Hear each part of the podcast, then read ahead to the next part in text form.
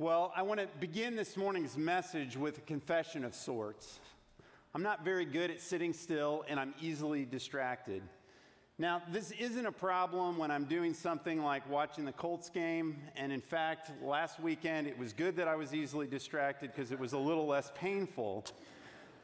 But it is a problem when I'm trying to do more important things. For instance, uh, I love to get up early in the morning while the house is still quiet, grab a cup of coffee, uh, grab my Bible or my iPad, which has got the Bible app on it. And it's a great time of day for me to sit before my mind starts to get cluttered with all the things that happen. And as I'm sitting there trying to read my Bible, one of several things usually happens. I get a text because I forgot to put my phone on Do Not Disturb. I happen to glimpse at a headline of a news story that looks interesting, and I think, well, I'm just going to take a quick peek or out of habit, I click into my email and then immediately see that there's a whole list of things that I didn't address yesterday or came in through the, uh, the night. This one probably doesn't happen to you, but it does happen to me periodically. My dog starts to kick me because she wants something. Now, I don't know who trained my dog to, to kick me or to kick, but it's just a little thing that she does. But um, but before I know it, I'm three distractions in, and I've passed 10 minutes, and I haven't read my Bible. Now, my staff also knows that I struggle a little bit when I'm supposed to be working on my messages, and I'm coming out of my office, and occasionally they'll stop me and say, Aren't you supposed to be in your office working on your message? Which is why I usually work on my messages from the house because there's just fewer distractions. Now, the truth is, I'm probably not the best person to talk about today's topic. It would probably be better to have my friend Brian, who runs a retreat center, or my friend Rudy, who's really good at praying and listening to God's Spirit. But then the more I thought about it, I thought maybe I'm the perfect person to do to talk about this topic today because I suspect in many ways I'm like many of you. And the problem isn't just that I'm distracted or unfocused or in a, in a hurry much of the day. That's part of the problem, but the problem also goes deeper. I think it's, they're symptoms of a deeper issue. You see, I've got a lot of things that I want to do in my life, a lot of things that I want to accomplish, a lot of things that I'm striving for. And as I was thinking about that word striving, I looked it up, and the Oxford definition says striving is to make great efforts to achieve or obtain something. And the truth is, we're all striving for something. You know, we want to be a good person and we want to have great relationships in our lives and we want our kids to be all that they can be in all aspects of their lives. And we want to succeed in job and career uh, we want to succeed at feeling good, so we work hard at relaxing, at entertainment, and our hobbies, at vacation. Even we work hard at good food. And then there's church. I think most of us want to do our part at church as well. And, and by the way, when you work at a church, this can get even more confusing. The truth is, we want to succeed at everything. But here's the problem if you want to experience transformational community like we were intended for, we need to start to trade all this striving for something else. Now, working hard to achieve goals isn't bad because most of the things that we're striving to achieve are good. But instead of tr- striving, we're called to thrive. And on the surface, they can look similar, but they're fundamentally different in substance. You know, one of the things that Jesus said to his disciples, he said, My purpose is to give them life, them meaning us, his followers. Uh, my purpose is to give them a rich and satisfying life. And this morning, we're going to look at what Jesus meant and how we get there. And then we're going to be faced with the question that we've been faced with every week of this series Am I willing to make the trade? You know, in this series, we've been examining some of the trades that we are called to make to experience the community and the kind of relationships that we were created for. We must be willing to trade old habits and behaviors for new ones. And we're in the third week of our series titled Trading Up Renovating Our Lives to Experience Transformational Community. Now, my definition of transformational community is one where we're loved as we are and invited to grow into who we were created to be. And this type of transformational community is important to our health and to our growth. We can't become the kinds of people that we were intended to be without this type of community. And so there's really three goals for the series, and hopefully the, the, the series has uh, helped you think about these things. But basically, we want you to find a transformational community if you don't have it if you're in a community of sorts, we want you to bring uh, all of who you are and help make that a transformational community for yourself and for others.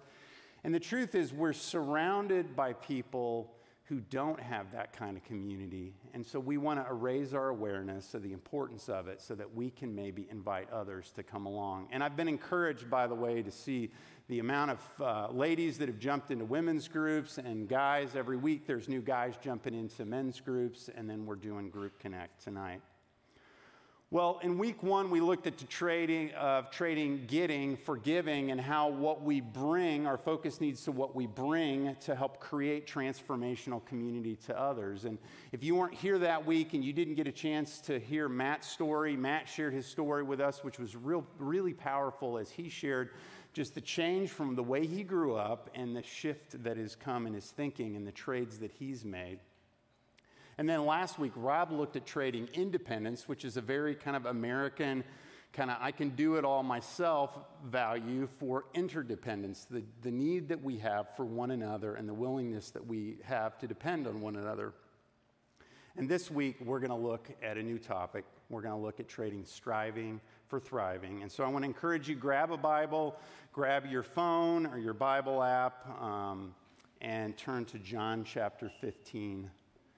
I want to say welcome to our friends that are online. We're glad that you're joining with us, whether you're watching now or watching later.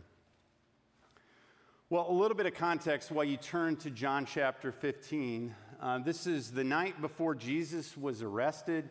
Uh, he gives a long farewell talk that actually spans uh, chapters 14 through 16. He's washed his disciples' feet. Uh, Judas is left to betray him. The Last Supper is finished. The miracles and events of Jesus' public ministry are finished and complete. And Jesus is preparing for his final act of love. He's soon going to be arrested, and he's going to sacrifice himself for his disciples and for us. Now, if you look at these chapters 14 through 16, what you see is much of the conversation is about the relationship between Jesus and his heavenly Father and Jesus and his disciples, and he wants that relationship to continue. And so, what we see in the beginning of John chapter 15, we see Jesus beginning to talk about this, and he talks about it in a little different way than he's talked about it up to this point. And here's what he says to his disciples. I'm the true grapevine, and my Father is the gardener. He cuts off every branch of mine that doesn't produce fruit, and he prunes the branches that do bear fruit so they'll produce even more. You see, Jesus, every time he teaches, uses everyday language and everyday examples, things that they would have known from their world, things that they could connect with. And so Jesus uses this image of a vine and a vineyard and um, they would have been familiar with that, and I'm convinced if Jesus would have been doing ministry in central Indiana, he might have said something more like, I'm the true cornstalk, but uh, I'm the true vine really does have a better sound. And so we're introduced in Jesus' metaphor to kind of three groups of people, or three people. The first is Jesus describes himself as a grapevine. He talks about how God the Father is the gardener, and then we'll find out that we're the branches. Now, when Jesus says, I am the true grapevine, it's easy to kind of read over that and just move into the metaphor, but he's making a pretty staggering statement because in the Old Testament, in the Jewish scriptures, the Jewish nation was often defined as the grapevine. And Jesus is making the statement that he is the true fulfillment of God's purposes in the world now. And he is also saying that I am in the source of life, the source of life for you and the source of life for the world.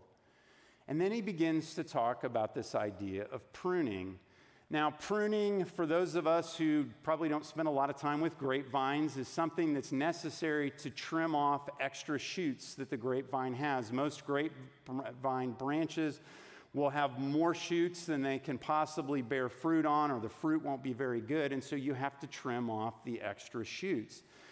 And so, Jesus is describing that, and, and I've not done grapevines, but several years ago we had a friend that was had an orchard and he was selling the land, and so he invited anybody that wanted an apple tree to come get an apple tree, and he gave a little lesson on how you trim an apple tree. And he said, You're going to cut this thing down to where it feels like there's almost nothing left, and there's kind of one main branch and a few shoots out of it. And he said, You have to keep doing this every year. You have to do it over and over and over.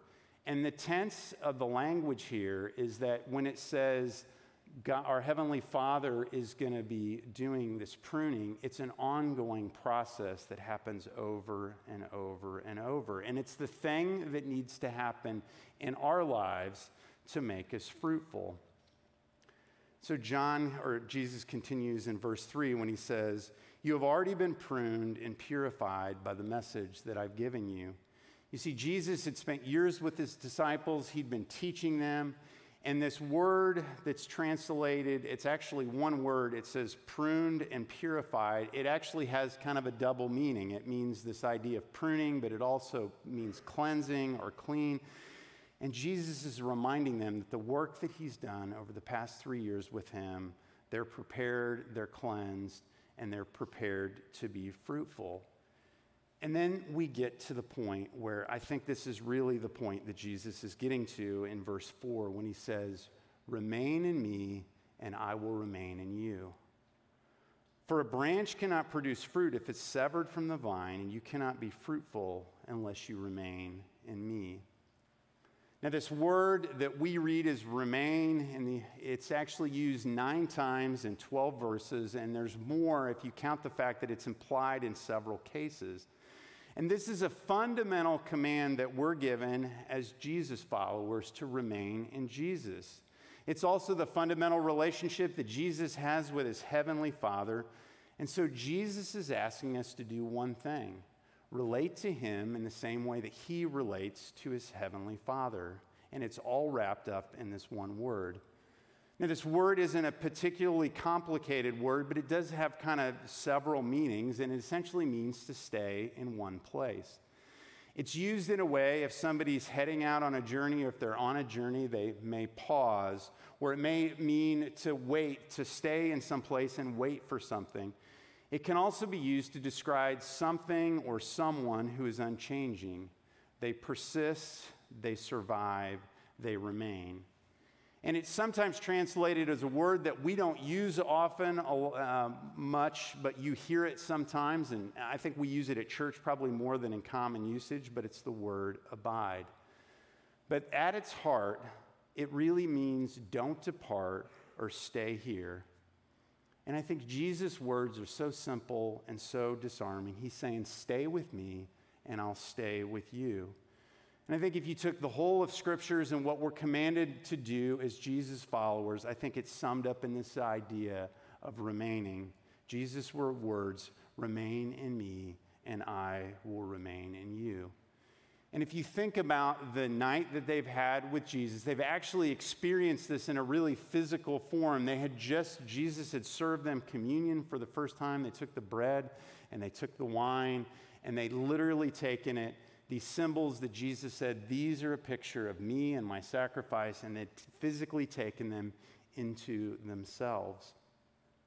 Now, if you read and continue to read through this passage, what you see is that Jesus repeats these same ideas over and over in verses 5 through 8. And anytime any something's repeated in the scriptures, it's important and, and it's repeated. And then again, we see the same idea repeated in verse 9. So if you jump down to verse 9, where Jesus says, I've loved you even as the Father has loved me.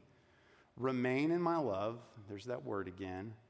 And when you obey my commands, you remain in my love just as I obey my Father's commands and remain in his love. Jesus is reminding them don't just listen to my teaching, but live it out and do it in a way that is connected with me. And then in the next verse, he says, I've told you these things so that you will be filled with joy. Yes, your joy will overflow. And so, as we remain in Jesus, as we continue to develop our relationship with Him, it begins to overflow out of our lives. And we see where this overflow goes in verse 12, because I think this is why he says this. He says, This is my commandment love each other in the same way that I've loved you. Jesus has loved us, He's poured Himself into His disciples, and He wants to see that love overflow. And then He adds this there's no greater love than to lay down one's life for one's friends.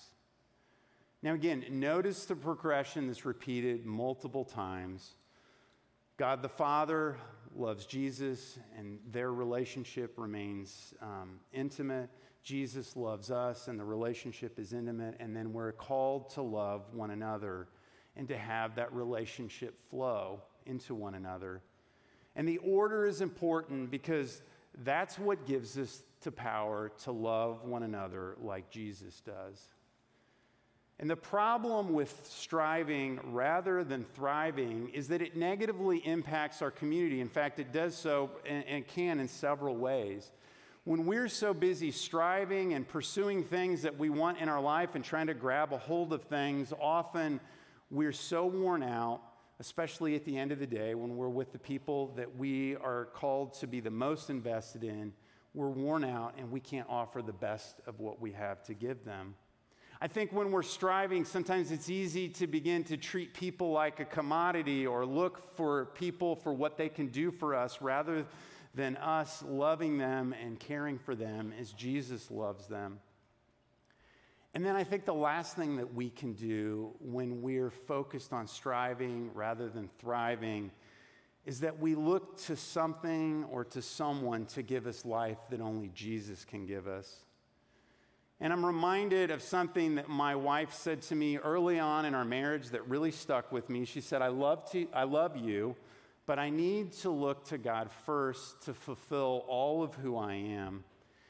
And friends, that really freed me up because I didn't feel like I had to carry the weight of fulfilling every need and everything, uh, all of who she was. But it also challenged me because I began to think I have to look to Jesus to fulfill the needs in, in me first before I go to my wife. And I think sometimes we put weight on other people to meet our needs in a way that only Jesus can. It's almost as if we want them to be Jesus for us.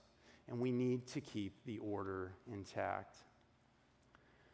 Now, in verse 12 and 13, we can read this in a couple of different ways. Um, Jesus' command uh, to love one another. And then when he adds this, he says, be willing to lay down our life for our friends. I think we can view that as a command uh, to follow, that we're to love like he's loved and lay down our lives for our friends. But I think it can also be viewed as a promise in light of verse 14. Because you see, Jesus implies that when we obey his commands, that he counts us as friends and I think when he says that he's, there's no greater love than one who lays down his life for his friends, I think Jesus is telling them, and they don't fully understand it yet, that Jesus has promised to lay down his life for them. And I think we need to see this both as a command, but also a promise that Jesus is there and will continue to lay down his life for us. Now, jump down to verse 16 and we're coming to the close of this passage, and then we'll begin to talk about what do we do with this. Verse 16, he says, You didn't choose me, I chose you, and I appointed you to go and produce lasting fruit, so that the Father will give you whatever you ask for using my name. Now, when he says you, and this is really important to this series when we're talking, is this you isn't mean you or you or you. It means you. It means all of us. And so when Jesus is speaking to them, he said, You didn't choose me, speaking to the collective, his followers, his disciples. He said, I chose you, and I chose you to produce fruit. And I think this is a promise. So when we hear these words, again, I think it's an opportunity for us to not feel the weight of all that needs to happen in this world, but for us to trust and follow what Jesus is wanting to us to accomplish. Now, we haven't even really talked about what's meant by fruit, and I, and I thought about spending time on this, but the truth is, the fruit that Jesus is talking about is everything that flows from our lives when we remain in Him and we trust in Him. And it's more than just the things that we accomplish in our lives, which is what I think we tend to think. At least that's what I tend to think. I think about the things that I'm going to do for Jesus, but I think it's broader than that. I think it's talked about our obedience, our experience of joy and peace and love in this world when we're remaining in Him, our witness in the world, who we're becoming, everything that's a result of us following Jesus. Now, what do we do with all of this? Um, what does it look like for us to remain in Jesus and to replace striving with thriving? And this is where I want to add a little bit to that idea. To experience transformational community, we need to trade striving for thriving through abiding. Said it in a way that hopefully you can remember it. We need to trade striving for thriving through abiding. You see, when we trade striving for thriving, we go from doing to done. The focus shifts from what we need to do with, to what Jesus has done on our behalf. And I think it's the shift of what we see from the Old Testament and to the New Testament was all that they were called to do and obey to what Jesus has accomplished on our behalf. And I think what we're called to do this, we're called to do this in two ways that Jesus talked about in this passage. We're called to do this by allowing ourselves and our lives to be pruned by our Heavenly Father and by remaining in intimate and ongoing relationship with Jesus. Let's first talk a little bit about what it, this idea of pruning. I read this quote from N.T. Wright that I think spoke to this idea really beautifully. Uh, he, and N.T. Wright said, You prune the rose to help it be its true self. And the truth is, if you've ever dealt with a rose bush, there's parts of it that kind of grow wild or it has spent blooms that need to be trimmed so that the rose bush is even more beautiful and that it thrives. And the truth is, I have things in my life that need to be pruned. I've got secondary goals and ambitions, things that I think will bring me life, but are really filling my life with more to do and making my life feel cluttered. And I think the other thing for me that needs to get trimmed is my addiction to distraction and hurry. And my guess is you've got things in your life that need to be pruned as well.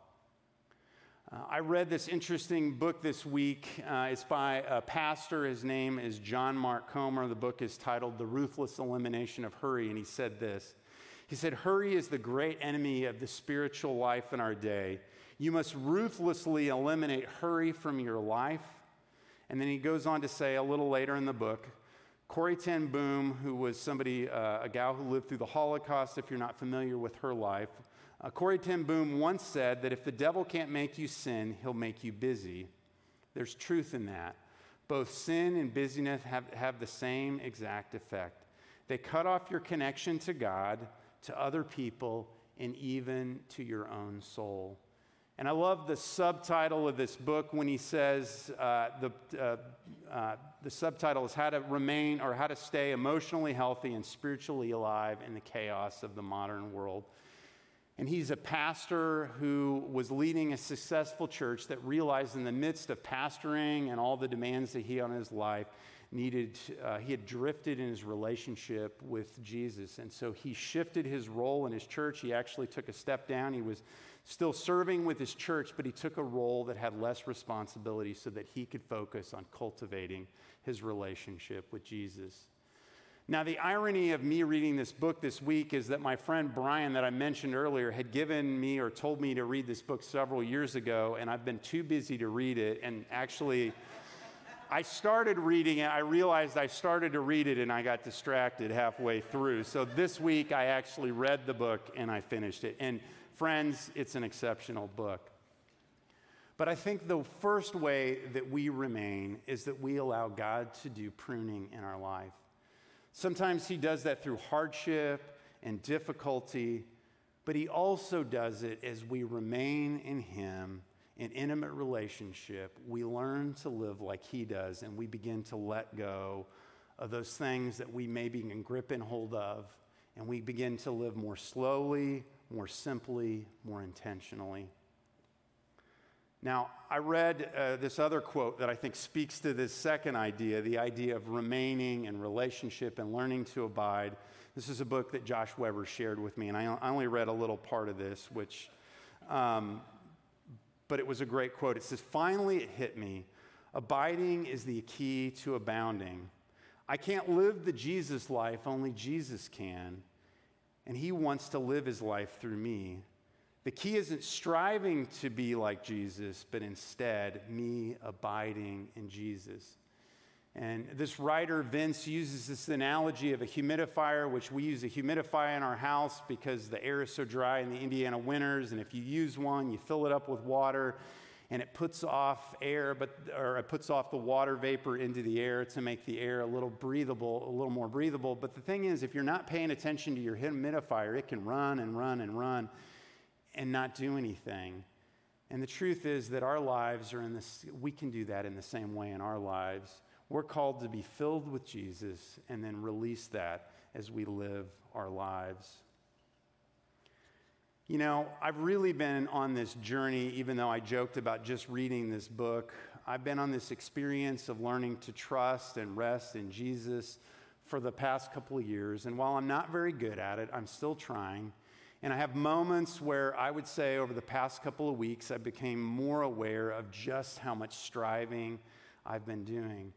But the truth is, I don't think I would have survived the last couple of years and all the stuff that has happened here at Grace Fishers and all the things that we have, have been, the transitions that we've gone through without learning to occasionally stop and realize that I'm striving and then I need to let go of trying to control everything in my life and trust that Jesus will accomplish the things that he wants to. And friends, when we take those little steps, even when they feel like baby steps, it's like a father does when, his, when he sees his child take his first steps. I think there's joy and there's peace uh, and there's celebration in the way. And I felt those moments, even though in a lot of ways I feel like a beginner. Our Heavenly Father invites us to do, to, to do that and live like that. Now, there's lots of spiritual practices that I could share, and we could talk to you about solitude and slowing down and Sabbath. Um, again, if you want to read more and dive deep into this topic, I recommend John Mark Comer's book, Ruthless Elimination of Hurry. But let me give you a couple of simple things that are easy to try this week. And I would encourage you to pick one of them or come up with one of your own.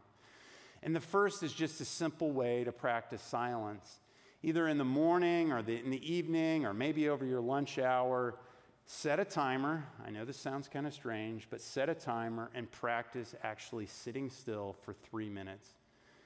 And when I'm busy and I'm active, this is one of the hardest things to sit and just listen to God.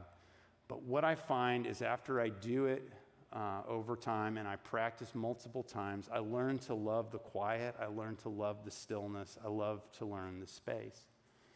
The second idea is to literally slow down. Now, this was so hard because I started doing this this week. When you're driving, actually drive the speed limit.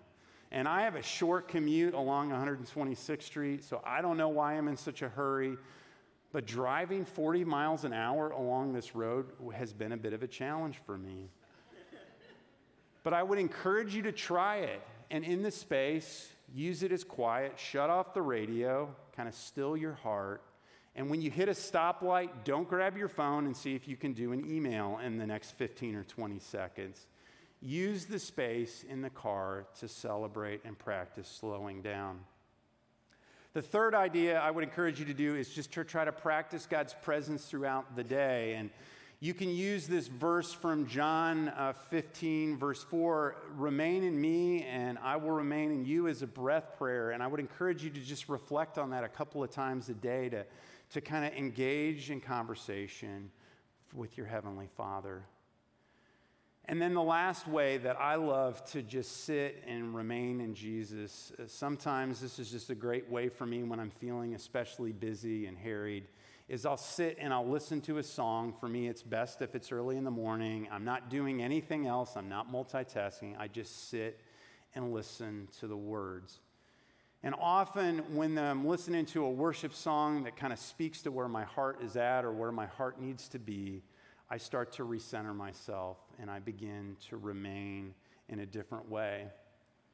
And we're going to do that actually this morning. The band is going to come out and they're going to begin to play a song over us, and we're going to have some space to begin to listen. And while they're coming, uh, I want to invite you as we begin this time, I want to encourage you to just close your eyes.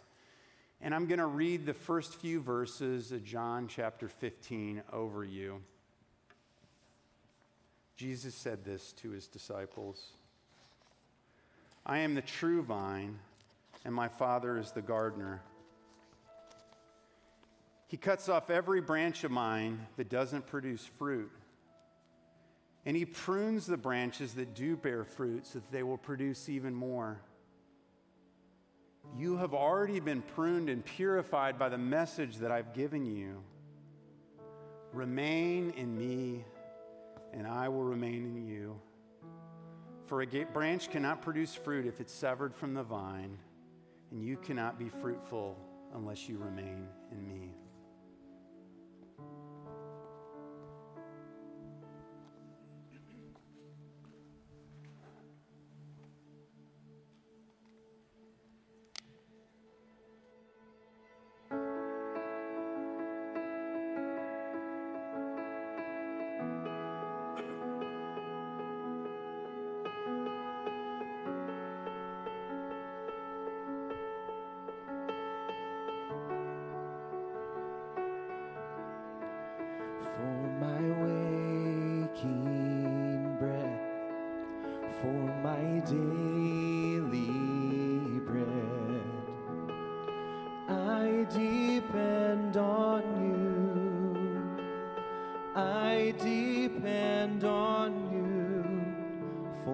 the sun to rise for my sleep.